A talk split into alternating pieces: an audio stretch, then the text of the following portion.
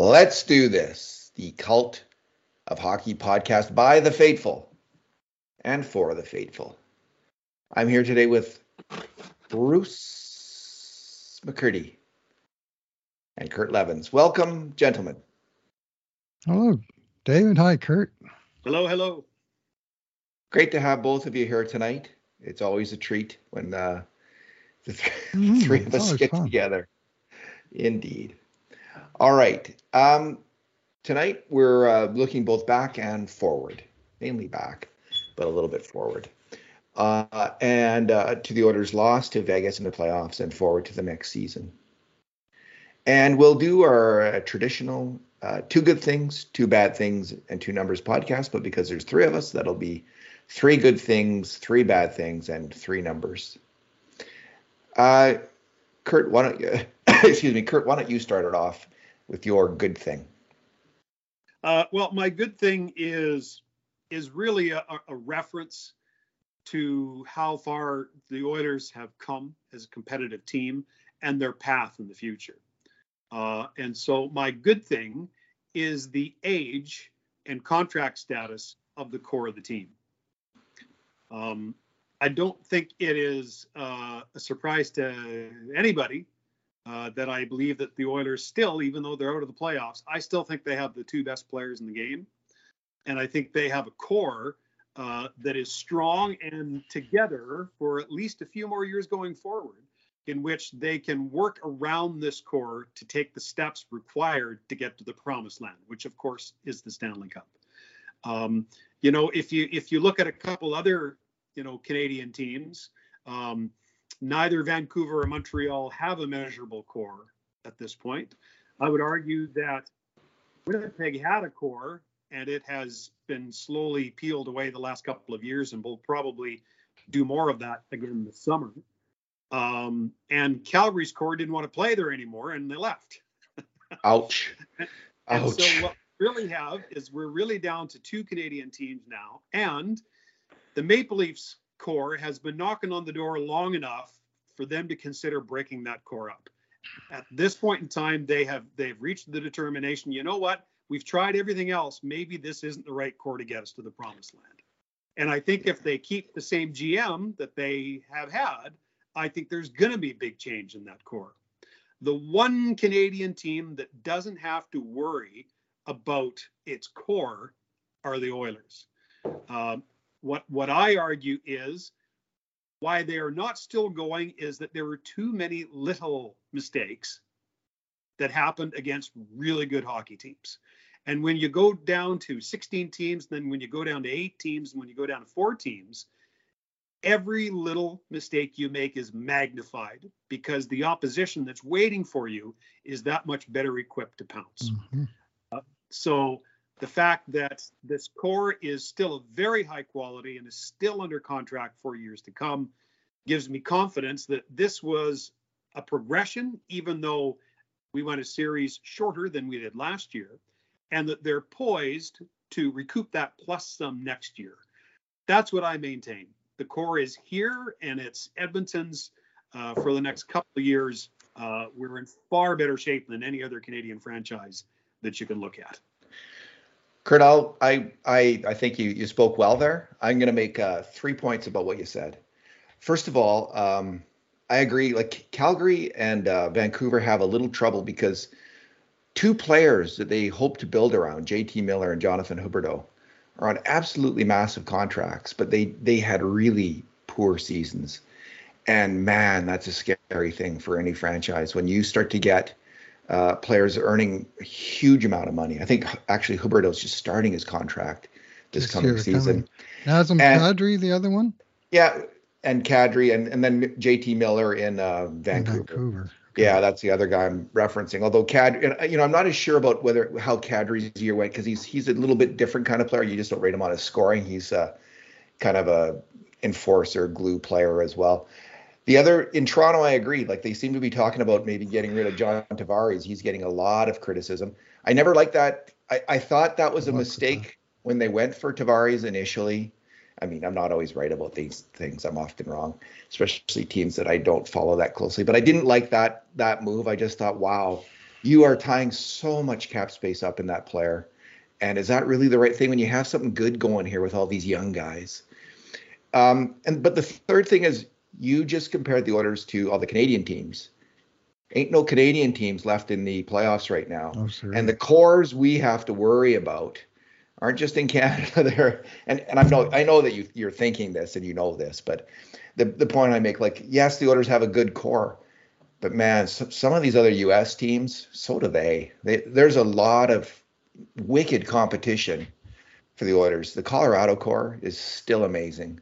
It was such a gift to the Oilers when Colorado got eliminated this year. It just opened the door so wide not to have to go through that team, which is an excellent team and had some bad injuries this year. Maybe we'll next year too. But it's going to be – it's I don't know, like, I don't know if it feels this way to you, but like when the Oilers were winning in the 80s, had such a dominant team, it seemed like there was such a gap between Edmonton and the vast majority of teams in the NHL.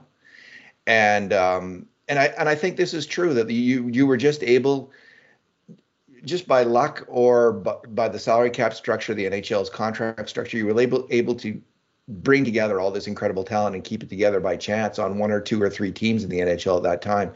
There wasn't as much competition. Now it looks like there's going to be 8 teams at least any year who are going to just challenge the Oilers like nobody's business for the Stanley Cup. Every single season, it's going to be brutal, the playoffs. It's going to be really hard. And I think when Ken Holland talked about you just want to keep making the playoffs to give yourself that chance, that one more chance. This is the new NHL where you're just hoping to make the playoffs year after year after year to give yourself that chance because there's no team. There is no team, as the Boston Bruins will tell you right now, it could be considered a favorite to win the Cup. And that includes the Edmonton Oilers. I think I was overly optimistic, obviously, in my enthusiasm for the Oilers this year. There's just a lot of good hockey teams out there. There's just to briefly answer back. I think Edmonton has a superior core to Vegas. They just lost the series. I think they have a superior core to Dallas, but Dallas is has advanced. I stand by my comments on the core, and I can expand it to anybody else in the West as far as I'm concerned. Sorry, Bruce, go ahead. Yeah, that's all right. They got in the NHL five teams with over 110 points, 7 teams with 100 to 109, another 8 teams with 91 to 98. So you got 20 teams with over 90 points, and you guys. No, as do I. Any game is going to be decided on the bounce of a puck, a call that happens at the wrong moment, a deflection. Really, the margins are so close that the randomness becomes a major player in the outcome of a game or even a series.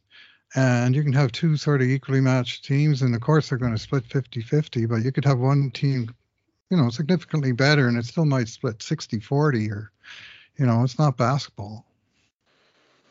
Yeah, this series did come down to a few calls, a few plays. If they go differently, then the series outcome could be different. Because there were significant areas where the Oilers were a lot better than Vegas and the other way around, to be fair. But what would add to what Bruce said, what you can do when you're in a situation like that, where Gary Bettman's NHL today is equity is a thing. I completely agree. Well, then you must be able to control what you can control to win. And I think we can all agree there's a few things in the postseason that the Oilers could have controlled better and didn't. And those things arguably cost them the Vegas series. Indeed. Bruce, what is your good thing? Yeah. A little bit on a parallel track to Kurt. In fact, I might be the other rail on the same track, but I think the Oilers did take a step forward this year. I think the identity of the team is strengthening. They emerged as the top scoring team in the National Hockey League this year, and by some distance. So 25 goals above Boston, 24 goals, something like that. And, they have, and those those things, especially that offense, was much, much better in the second half of the season than the first. And so was the defense. And then we're left wondering, well, what happened to it when we're playing against a good four-line, 3D pair, 25-goalie team like Vegas, that, were, legitimately able to walk away with the series. So we won a playoff round for the second year in a row. Last time that happened was in 1997-98 with Ron Lowe at the helm. They beat Dallas Stars on the Cujo save / Todd Marchant goal, famously Game 7 in overtime in Dallas. And then the next year they beat Colorado by scoring the last 9 goals of the series, as Cujo completely bamboozled the great Colorado Avalanche of Joe Sakic and Peter Forsberg for the last 8 periods of the series. So those were good times, but they were sort of isolated miracles that happened to happen 2 years in a row. It's like getting a great comet 2 years in a row. And you have to wait a long time for the next one. Well, now we finally got it, where we've got a team that was able to win the playoffs, not only make the playoffs 2 years in a row, and even that didn't happen for about almost 20 years. But win a playoff series each year. And Jay Woodcroft is just the fourth orders coach to do that. My good thing is, Kurt's looking at the when you're talking about the core of the team, it's generally speaking older players on the team, and the older veterans are still not, thankfully, they're still not that old. So just to build on Kurt's point, Eckholm will be 33 start next year. Kane, I think 32. Jack Campbell, 31. Zach Hyman, 31. Nugent Hopkins, 30. Cody Ceci and Brett Kulak, if they're both back, or one of the two of them are back, they'll be 29. Darnell Nurse will be 28. Leon Draisaitl will be 27, and Connor McDavid will be 26. So this is a young team. Its core is not that old. It's not that ancient. So that's really good. But I'm encouraged by the youth wave on the Oilers, and we don't know how it's going to be down the road, but in the coming years, they've got some talented players that are just coming into their own. Chief among them is Evan Bouchard. He of the 31 minutes in the last game, who just suddenly looked like maybe a number one D man in the NHL. He wasn't perfect in the playoffs. He made a lot of defensive mistakes, but his offense was out of this world. And he and Eckholm just looked like a true top pairing. One of the best pairings in the league, possibly for the next maybe couple of years. So that's really encouraging. So Bouchard will be 23 next year. Philip Broberg, who was spotted this year, but I still see is on the same trajectory as Oscar Klefbom, and a player of very similar skills to Klefbom, will be 22.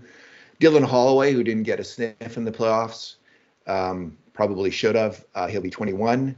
Ryan McLeod, 23. Klim Kostin, 24. Stuart Skinner, 24.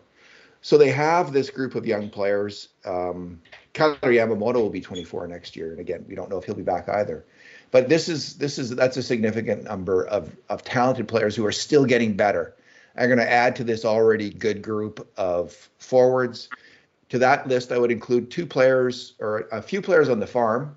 Xavier Bourgault will only be 20 years old at the start of next year, although he'll quickly turn 21. Tyler Tulio will be 21. And Raphael Lavoie, who is a big, hulking, and super aggressive forward who can score a bit. He's kind of like Klim Kostin in a way. Will be 22. So there's talent coming up, and that talent could push the Oilers to the next level. They're going to need these players because there's going to be injuries every year in the playoffs, and they're going to need players to be able to just step right up and step right in and excel. But I think they've got some good prospects in that regard. And David, just to support your point, in the salary cap era, the Oilers are going to need a few million-dollar or less players in order to make this work. And a few of those young players have the ability to give the organization that. So just to support your point, it's going to be key for the organization to get a couple of $1 million players just to make the cap work. Yeah, it'll be interesting because it's like there's some contracts that are up for Janmark, Bjugstad, and Ryan. Now these are older players. They'll be Bjugstad will be 31, Janmark 30, and Ryan 36 to start next season. And if any of them start asking for too much money, you know, having these younger players gives the owners the ability just to say, well, you know, I think we'll take our chances with the guy who's going to make league minimum instead. And I like all of those three players. I wouldn't mind if all three of those guys are back, especially Ryan, who just excelled in the playoffs. But if they can't make the money work, then they can't make the money work, and they just have to go in another direction.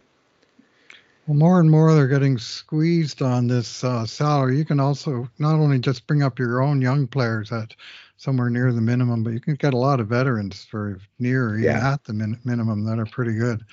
And there's this big job hunt that goes on in, you know, second half of July right through to training camp of guys trying to sign on somewhere for a year, take a big cut, you know, try and make their way back.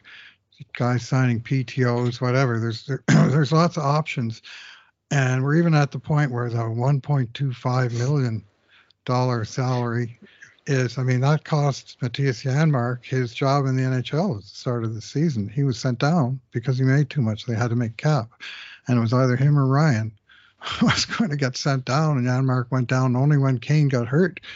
Did a whole bunch of cap space free up, and then they called him and Kostin up, and those guys both made the most of their opportunity, which is at least one development over the season, especially important for Kostin because the club still has rights on him, whereas Janmark's UFA again.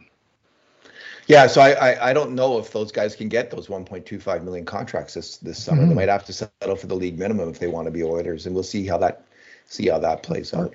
Closer to it, within 375,000 of it is one of the barriers where you can at least send the whole contract down to the minors and not be stuck with any of it. That's a good point, Bruce. So that's, you might see, like this year the minimum goes up to 775, and you might see some come in at 1.15 million.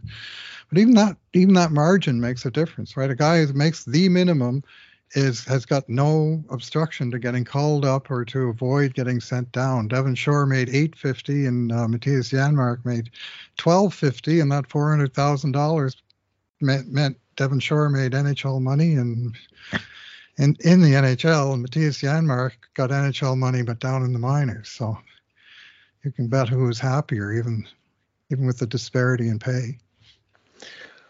All right, let's move on to the bad things. Kurt, lead us off. I'll lead off with injuries, and that probably seems a little bit like a loser's lament. But I think injuries are a legitimate thing that any team has to deal with. And if you get too many and they start to add up, well, they start to chip away at your effectiveness. And I think you can make that argument for any number of NHL teams this spring. And the evidence is growing that you can add the Oilers to that list. Maybe not number one on the list, but I think significant. First of all, we know that Evander Kane had not just one or two, but three significant injuries this year. We all know about the wrist contusion. I think everybody knows about the broken ribs. Then he played through the playoffs with a broken finger. So, you know, pretty obvious that one of their three best players in the playoffs last year was significantly compromised physically. Turns out Warren Fogle had a hand/wrist issue and practically wasn't able to shoot and practice for the last 2.5 months. So certainly that pulled down his effectiveness as well. It was abundantly clear that Zach Hyman was not 100% in the final 10 games of the season and through the postseason. Even though he put up some decent results, it wasn't the same player that we watched for most of the season. I found it interesting that Hyman wasn't too interested in elaborating on his injury postseason, but hey, that's his business. And you know what? There's almost certainly one or two more that we don't have full details on yet that we'll learn from. But those are three pretty significant pieces. And if any of those guys are at what, 80%, 70%, 60%, that starts to eat away at the effectiveness of the entire team. Other players less capable start to get more minutes than they maybe should get, end up going into positions they maybe aren't ideally suited for. And at the end of the day, as you say, in these playoff series, every little bit counts. Well, yeah, including if some of your better players, including two of, I'd argue, your best wingers, Hyman and Kane, had significant injuries. And I bet you neither one of them were better than 60% in the postseason.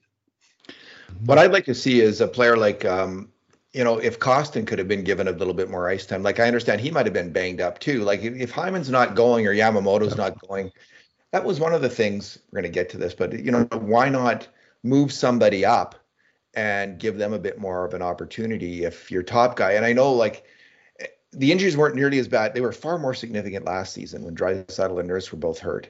And clearly hurt and not close to their former selves in terms of their agility on the ice. That was a much bigger factor. It bothers me in some ways because it looked like the core players were relatively healthy, like the very, elite players on the team, to which I might add Eckholm to the list now. The top three guys plus Eckholm, they all looked really healthy. And that's another frustration is they couldn't win when those guys were just flying out there. But I think Jay played them until their tongues hang down onto the ice. I don't think there's any that Leon Draisaitl had a tough game six. They played the hell out of him. As you know, in my column this past Sunday, I made a case that Jay Woodcroft needed to get more from his entire lineup, that the big guys needed help. And the coach didn't give it to them. Now, maybe he didn't have the healthy number of bodies to do that for them. I don't know. But when... you've got five Oilers playing less than 6 minutes a game, only three for Vegas. And you got six Oilers playing more than 23 minutes a night and only one for Vegas. Well, it stands to reason at some point you're going to run out of gas. And I think to some extent that's what happened. Bruce, your bad thing. I'm going to go with the state of the Oilers goaltending, and specifically that state as the season came to an end here. With, I think, probably neither goalie in a very good space, and frankly, likely not Coach Jay Woodcroft as well. But we had the odd situation to me that Stuart Skinner outplayed Jack Campbell significantly during the season, won the starting job, and held the starting job, and Jack Campbell. Didn't measure up by the numbers, which he was quite poor in the regular season, with an .888 save percentage, and come playoff time, it was like the job was Skinner's and it was going to be Skinner's no matter what. When in fact in the playoffs, Skinner, who started 12 out of 12 games, put up percentage numbers that were worse than Campbell's during the regular season. .883 save percentage, .368 goals against average, which Campbell's I think was 3.41. And I mean, so Skinner's going to be in a bad place in the sense that he got the big opportunity and he didn't quite measure up to the opportunity, and Campbell's going to be in a bad space and he didn't get the opportunity at all. They brought him in time and again to mop up in games, and time and again he came in and he played well. If you go to NHL stats page and look at the goalies leaders, you'll see Jack Campbell's pictures at the top of the goals against average and save percentage columns, and by wide margins, .961.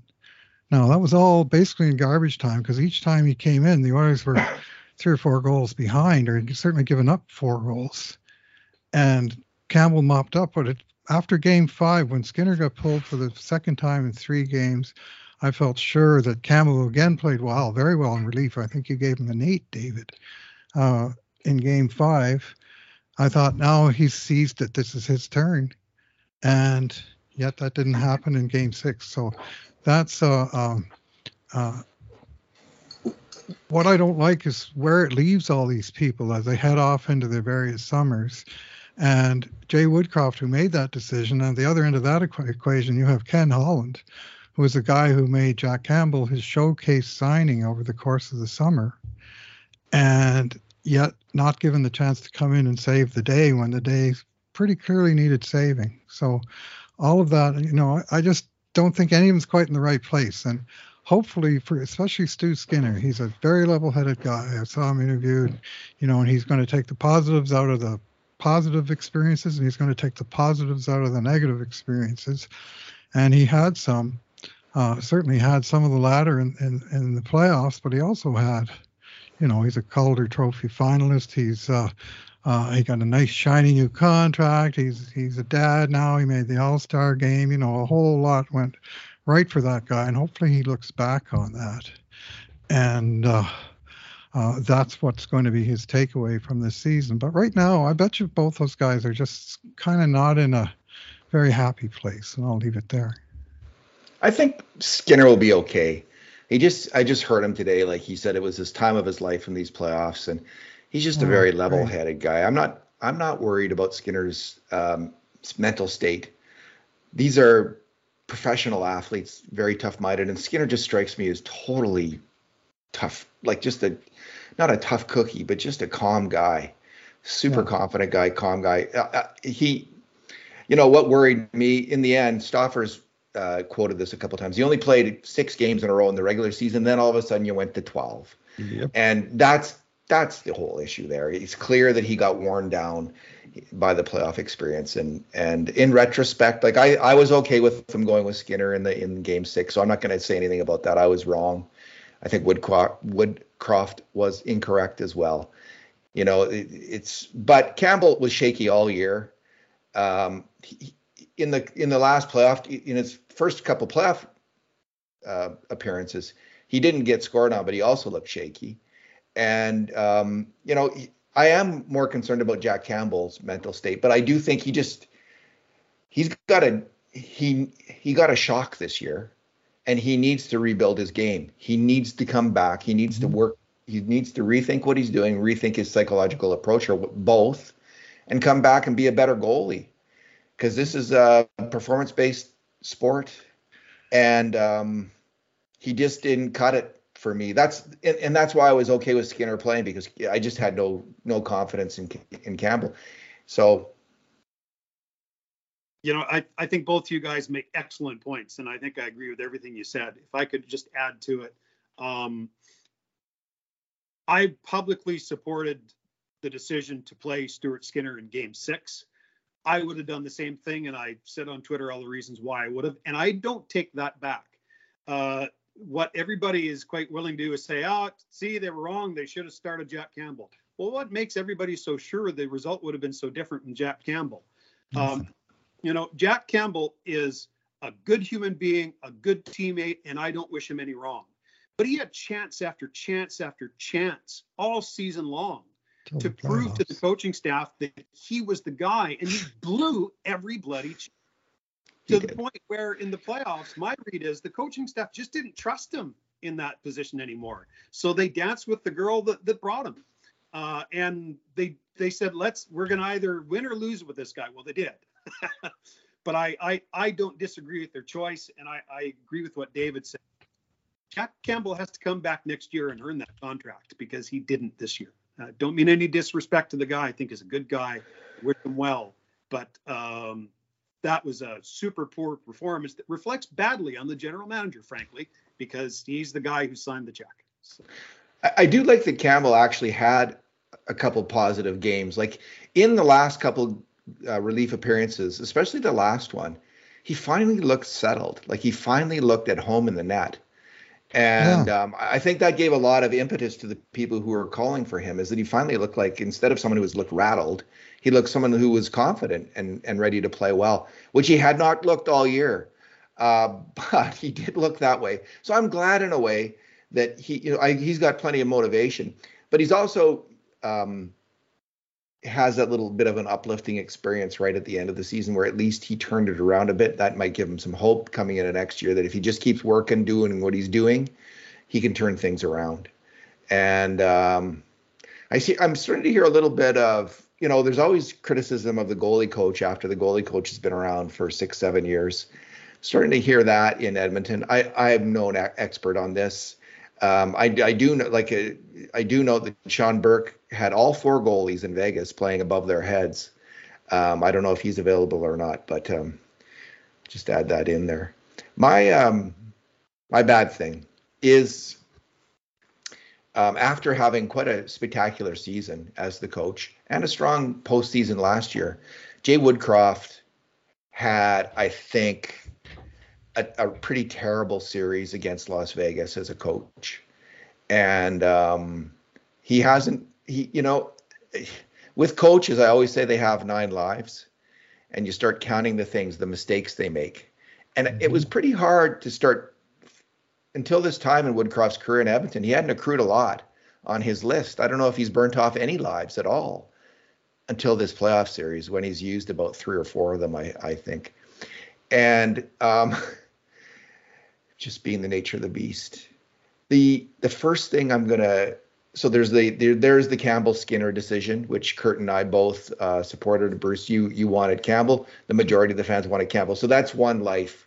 That was a big decision, and it's not going to be forgotten. It's going to be raised. And when I say it's a life, it's going to be something raised continually. The second one is the Oilers line matching, especially in game 6, and it was frankly bizarre.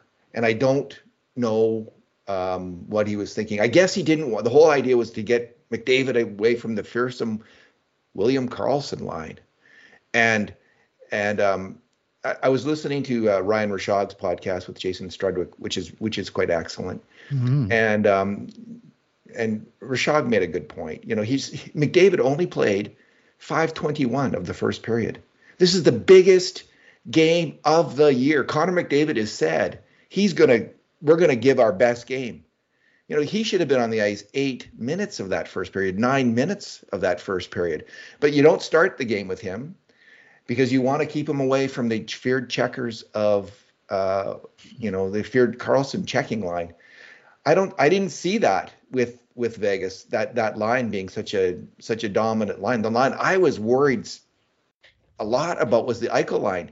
In the end, the Jack Eichel was on the ice for 10 even strength goals for, 1 against. He was the dominant even strength player in this series. And who did they have on the line? They had 3 players who are iffy defensive players, at least at this point. Leon Draisaitl, Kailer Yamamoto, and Ryan Nugent Hopkins. They would be the last 3. That would be the last line I would have picked to go against, other than the 4th line would have picked. And yet they were out there and they got. And they got whipped at even strength. And there was 2 goals against in the second period because of defensive lapses, partly by the forwards, partly by the D-men out there, the whole unit. So that decision just befuddled me. Like, why wouldn't you have the McDavid and McLeod line going against Eichel? And why? So out of all these TV time commercial timeouts, Cassidy's happy to put Karlsson on the ice because he knows, hey, that means no Connor McDavid. Brilliant, he's thinking. What is Woodcroft thinking? I don't get it. What was he thinking? And, why not have McDavid against Eichel? Connor McDavid can take on anybody. He is the best player in the world, and he is a solid defensive player at this point. He has a fundamental understanding, I think, of his role in the defensive zone. And he was not used, and we have the result that we have.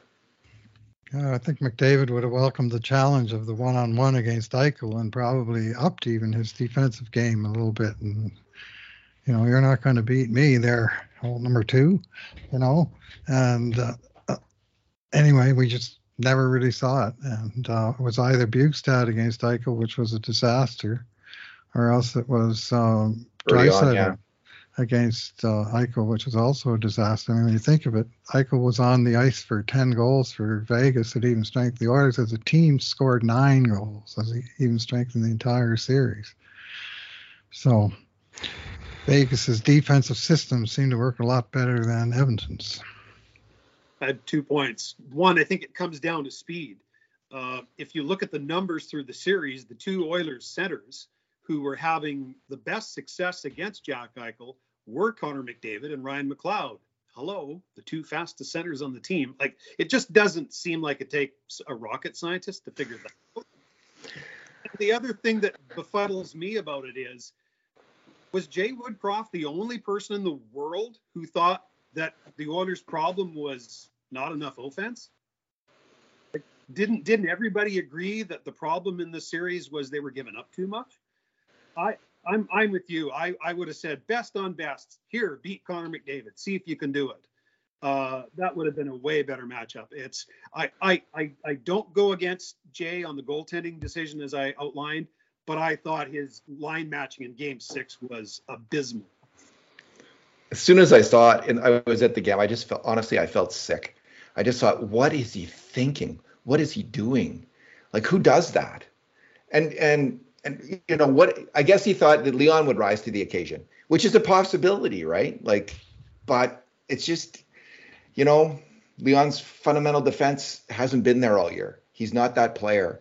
And Nugent Hopkins and Yamamoto, they were slumping badly in the playoffs. Nuge was just having a hell of a time getting anything done. What made him think this was going to work? I mean, it's definitely one of his lives. It's not going to be forgotten by anybody, any Oiler fans. And what I'd add to it is this: there seemed to Jonathan Marchessault made a comment after the game. The Vegas knew Oilers play man-to-man defensively in their zone, and they had the strategy to beat it. And I'm going to go over the videotape and have a closer look at this because I'm a little bit curious about what Vegas does differently in playing a zone. But what we saw repeatedly, I think, was Vegas trying to – the forwards moving from below the goal line out to the blue line in the offensive end, sometimes out of the blue line. And what that did was continually drag – the Oilers defensemen who are one-on-one, Darnell Nurse and Cody Ceci and other players, dragged them right out, way out of position. And what that left was a forward, sometimes a really small forward like Kailer Yamamoto, covering the slot. And if you're Vegas, you're thinking, who would I rather have covering the defensive slot? Little Kailer Yamamoto or Leon Draisaitl, who tends to wander around, or big Darnell Nurse or Cody Ceci? The answer is simple. And what we saw on the second and third goals was Leon Draisaitl covering the front of the net, and Ceci out at the point on one, and Nurse. I don't know where Nurse was. So I think both of them were out at the point on one. Yeah, they're just the Oilers were dragged all over the ice by this. I think purposeful high motion offense that the Knights brought in. Maybe they do this all the time against man on man, like when they get man on man teams. Maybe it's constantly.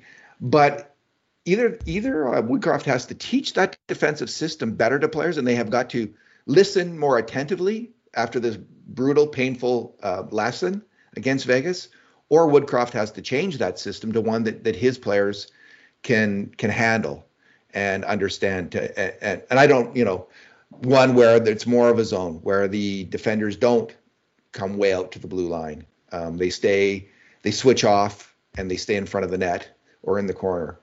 It's more simple in that regard. But this didn't work. They got whipped, and this is part of the reason they got whipped at even strength.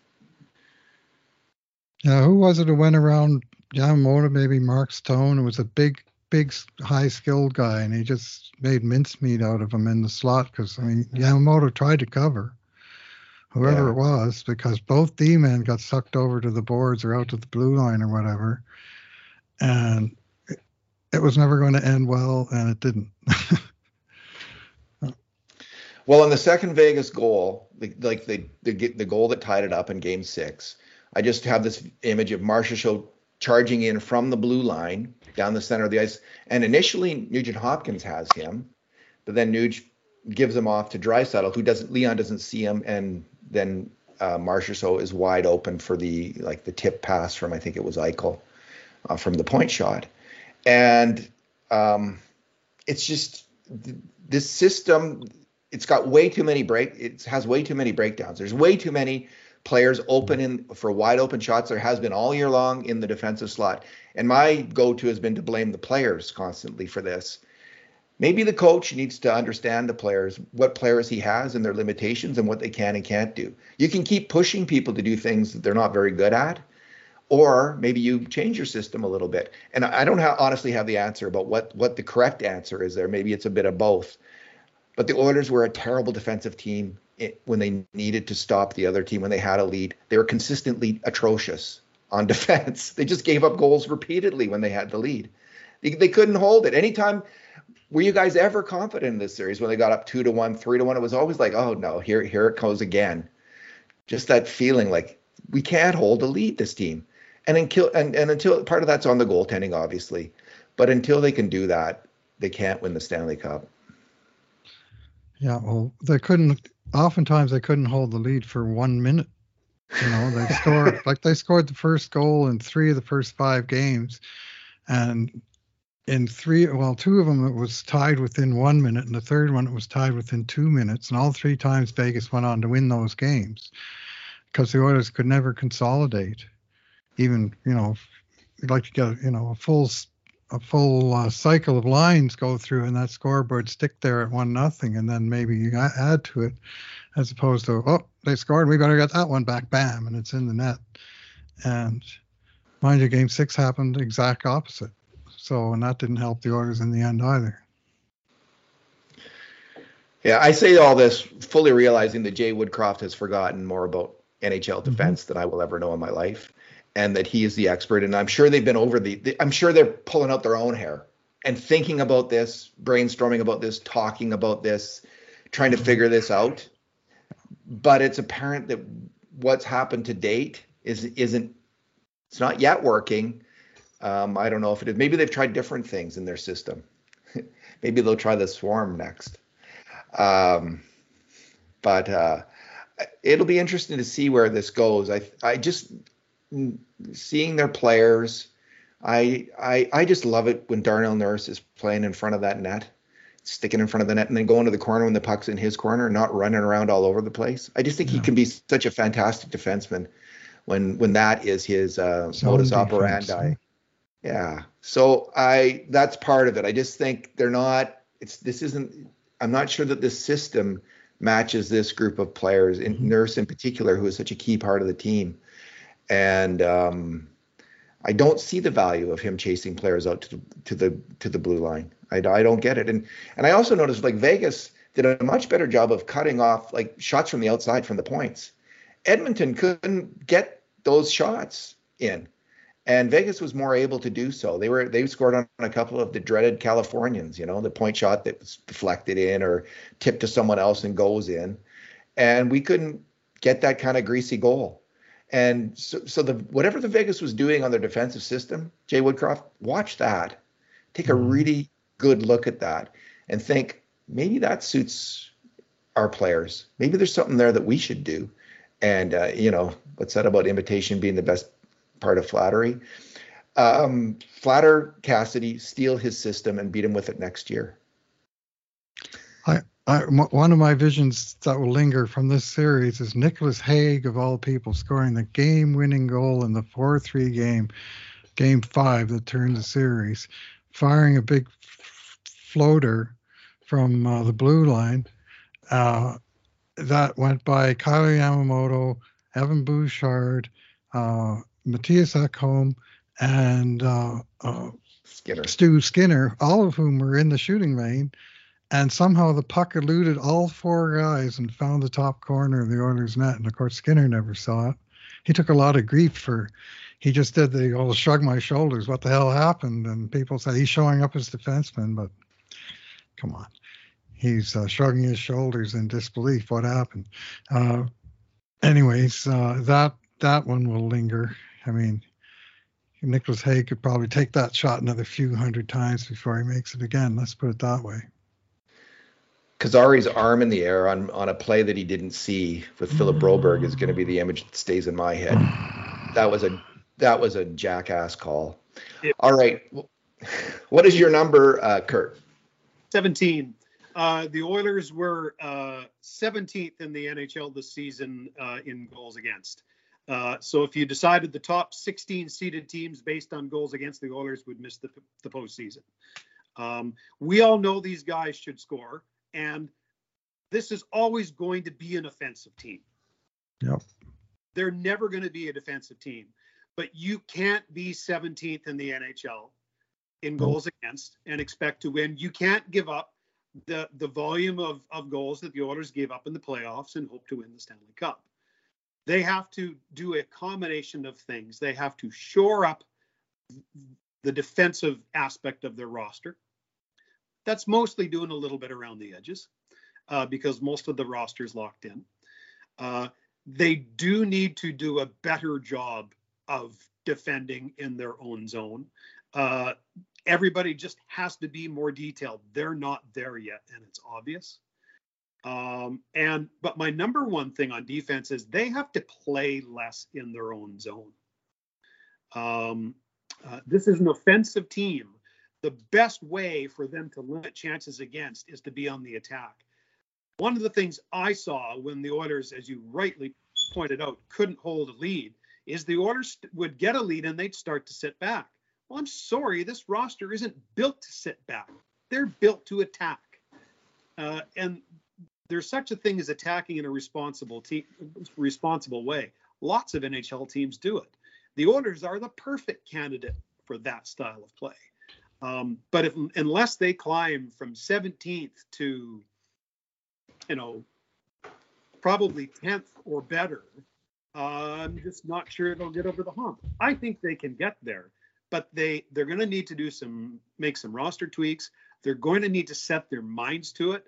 And the players and the coach are going to have to understand how that roster is comprised and how best to use it to limit goals against. And of course, the goaltending. They were behind the eight ball from the word go because the starter, who was supposed to be the starter, never was. End of story. Yeah, and as you say, that's on Ken Holland. Yeah. Bruce, your number. Yeah, I'm going to go with number 153, and just as a way of a backdrop, I'm not one who, obviously what happens at the end of the playoffs, how a team season comes to an end, is a defining thing about that season. So any season that doesn't end with the Stanley Cup is, in one sense or another, a failure. You didn't win the Stanley Cup.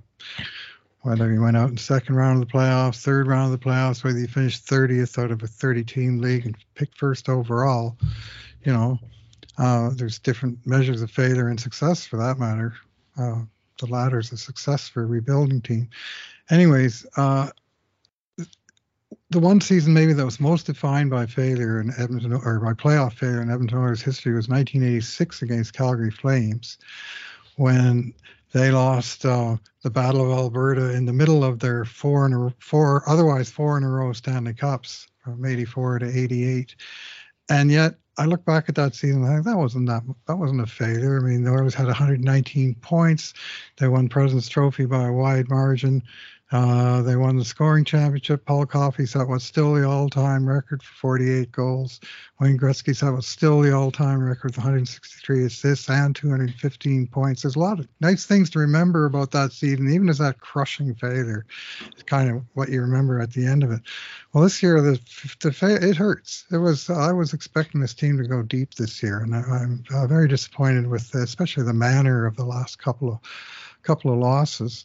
But looking back at the season, and you look at Connor McDavid, 153 points, not quite Gretzkyan, but he won the scoring championship by 25 points, which I believe is the largest margin in the current century. And the fact is that he won the margin over his linemate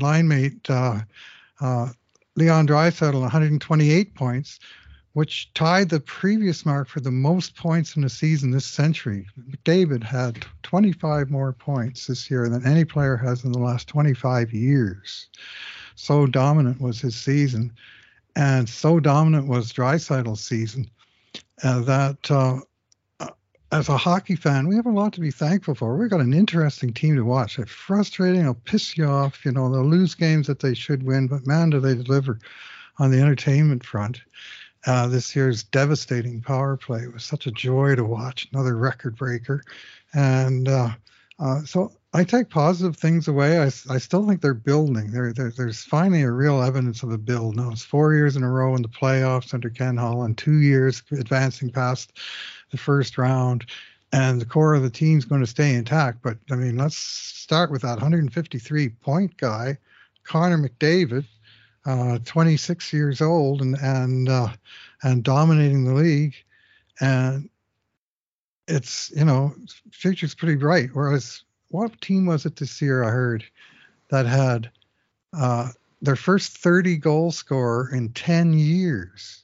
Can you imagine? I think maybe it was Arizona or anyway. Can you imagine being a season ticket holder for that team? Well, we went compared through the decade of darkness, so I can imagine it. Yes. Well, can even imagine. Then we had the odd, you know. Yeah, we had some good players. I think Dustin Penner had a good season in there somewhere. Dale Yakupov. Yeah. Hope. Yeah. Yeah, we had Hope. We do have a fantastic team to watch, Bruce. We are so fortunate. And, thankful. Yeah, and this core, you know, we have a lot of PTSD in Edmonton because every great player has moved on from Edmonton before, you know, and that may not happen with, it might happen with McDavid and Draisaitl. It may not, right? Mm-hmm. This is their, I think that this team is building, is getting better, and this is the best place that they have the chance both to, all of these friends, to play together and win a Stanley Cup together, which is what is life about? Big. What is life about? Like it is, some people, it's all about making the money, right? And maybe there's going to be an opportunity for players to make significantly more money in other seasons, teams, and that could break up the Oilers. But it's not that NHL. And I think for the key players, the Oilers will be able to pay Draisaitl and McDavid what they need to pay them, whatever it takes, in order to keep them here.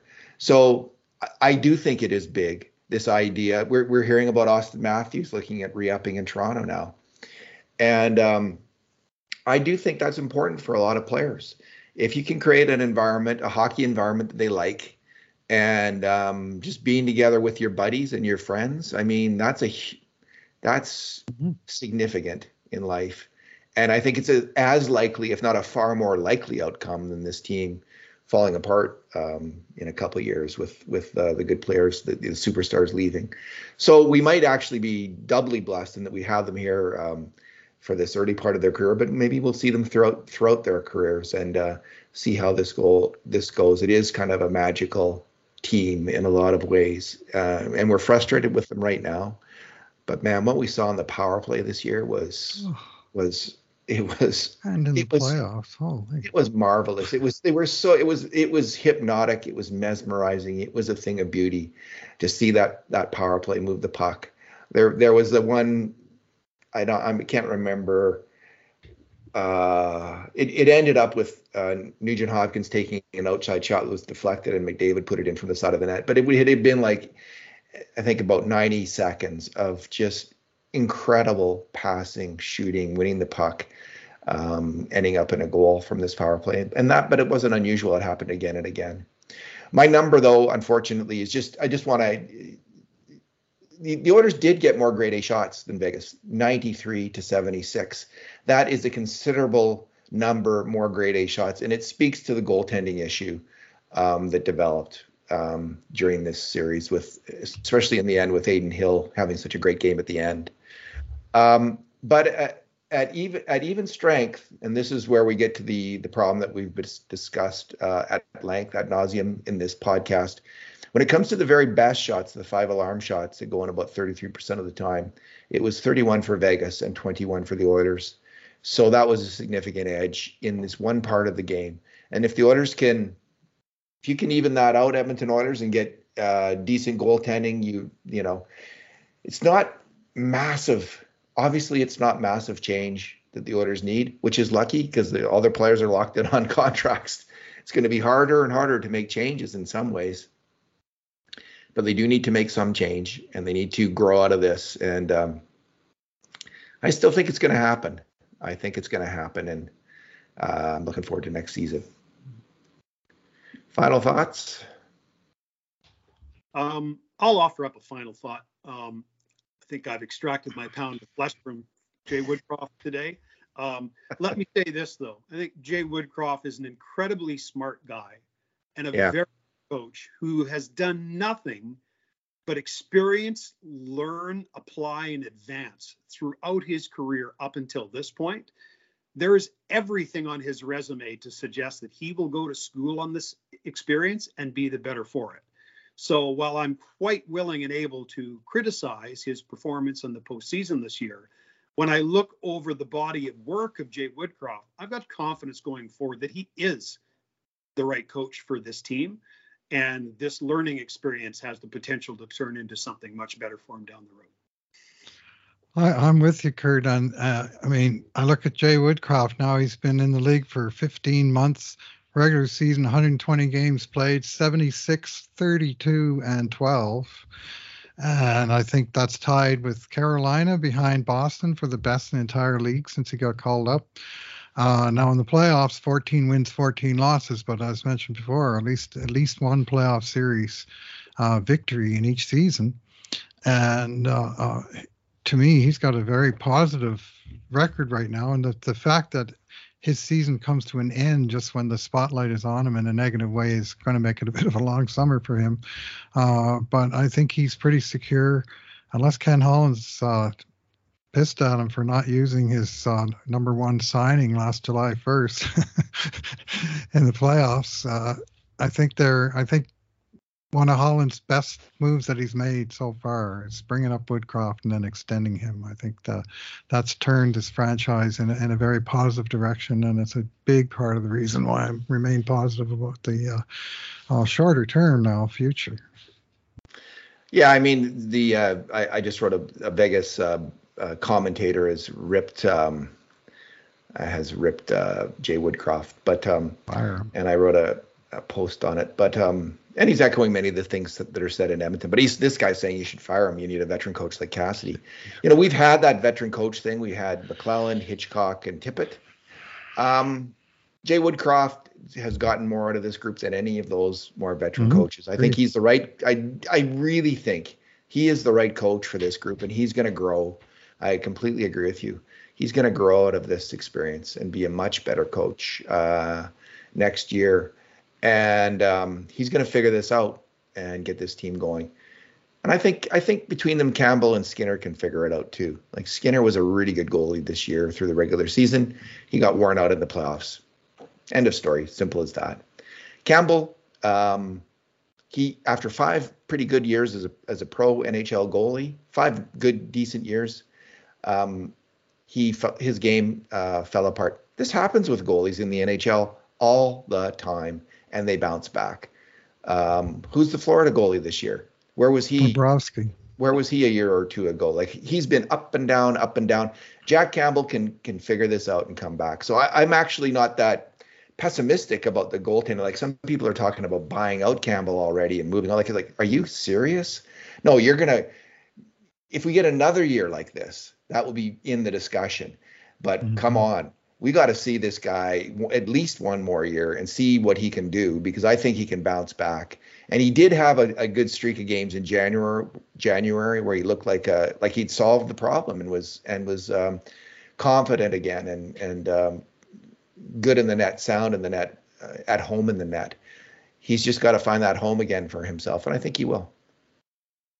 Yeah, well, it's kind of reminiscent of, well, we've seen this situation often. We've had the cheaper of a 2-goalie system be the number one. Mike Smith had signed 3 different contracts here that were all like half price or less of what Mikko Koskinen was earning on an annual basis, with Peter Chiarelli's last hurrah just before he got fired in 2019. But before that, I mean, we had a long situation where Devin Dubnyk was the understudy to Nikolai Habibulin until you started looking at stats like games played and started and so on, where Dubnyk gradually took over as the number one, even though he was by some distance the lower paid. Now we have both Skinner and Campbell on the books for at least the next 3 years at $2.6 and $5 million. Respectively, and the Oilers' history itself says it'll probably be the lower-paid guy who gets more of the work. And it's just kind of business as usual. It seems like a bit of a sad situation. I personally am hoping, well, hard for both guys. Jack Campbell, there's more there. He had a tough time of it. I mean, he got to play behind the Oilers' defense, and as we've been discussing, that's not always the best deal. They got lots of goal support, and he used it to win a lot of games. So... I have one more suggestion. How about a quick survey from each of the three of us? Who's the one Oiler least likely to return next year? Well, okay. Do you have a name in mind, Kurt? Do you want to start? I do. I think it's Kailer Yamamoto. Yeah. A lot of time for Kailer Yamamoto. I think he works hard. I think he's a smart player, hunts pucks. But he is a bottom six player making top six money. And in the salary cap era, I don't think you can do that anymore. And the risk to injury is too great. But so how do they get rid of him, Kurt? Because then you think another team will trade for him? Trade him for a pick. Buy him out. He's under 27. He's under 26, pardon me. So he's only a 1/3 of his salary split out over 2 seasons.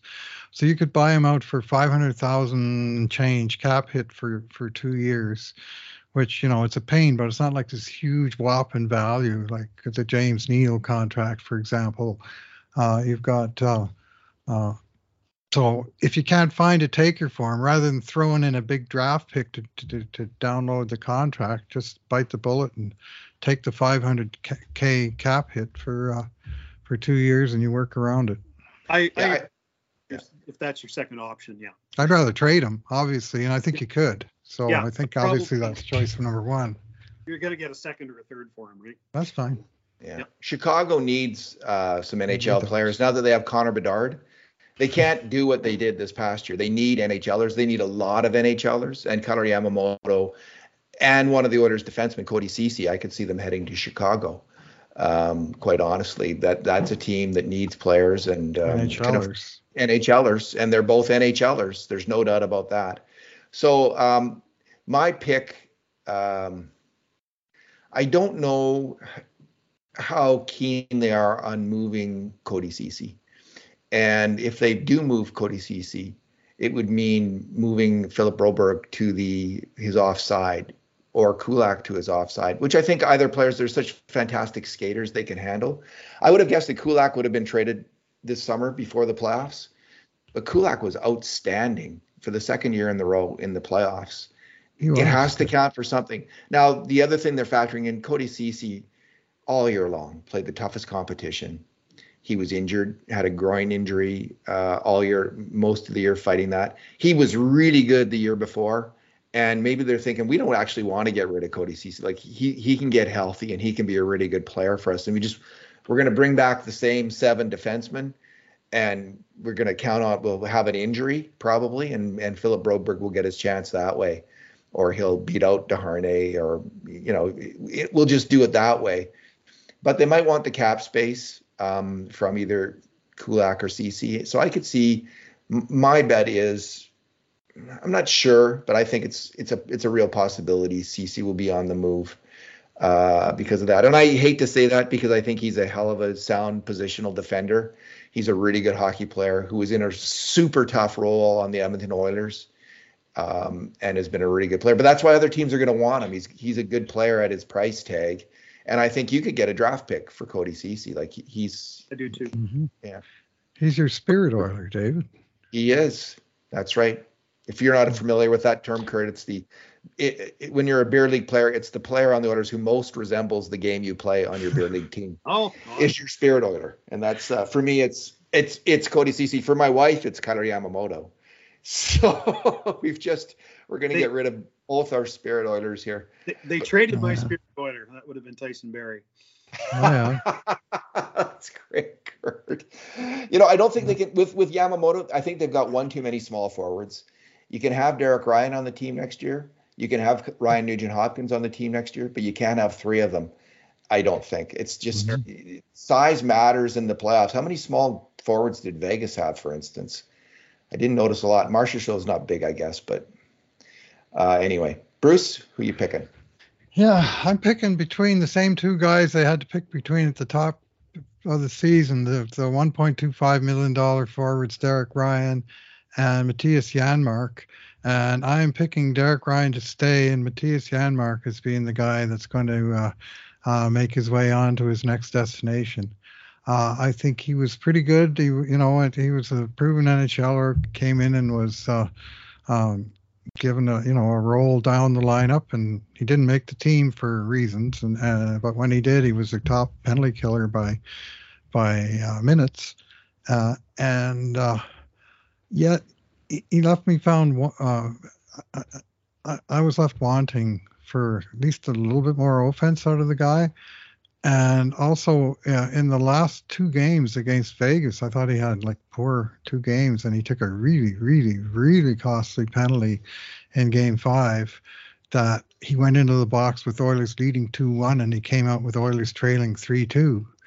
And that was a big turning point in that game.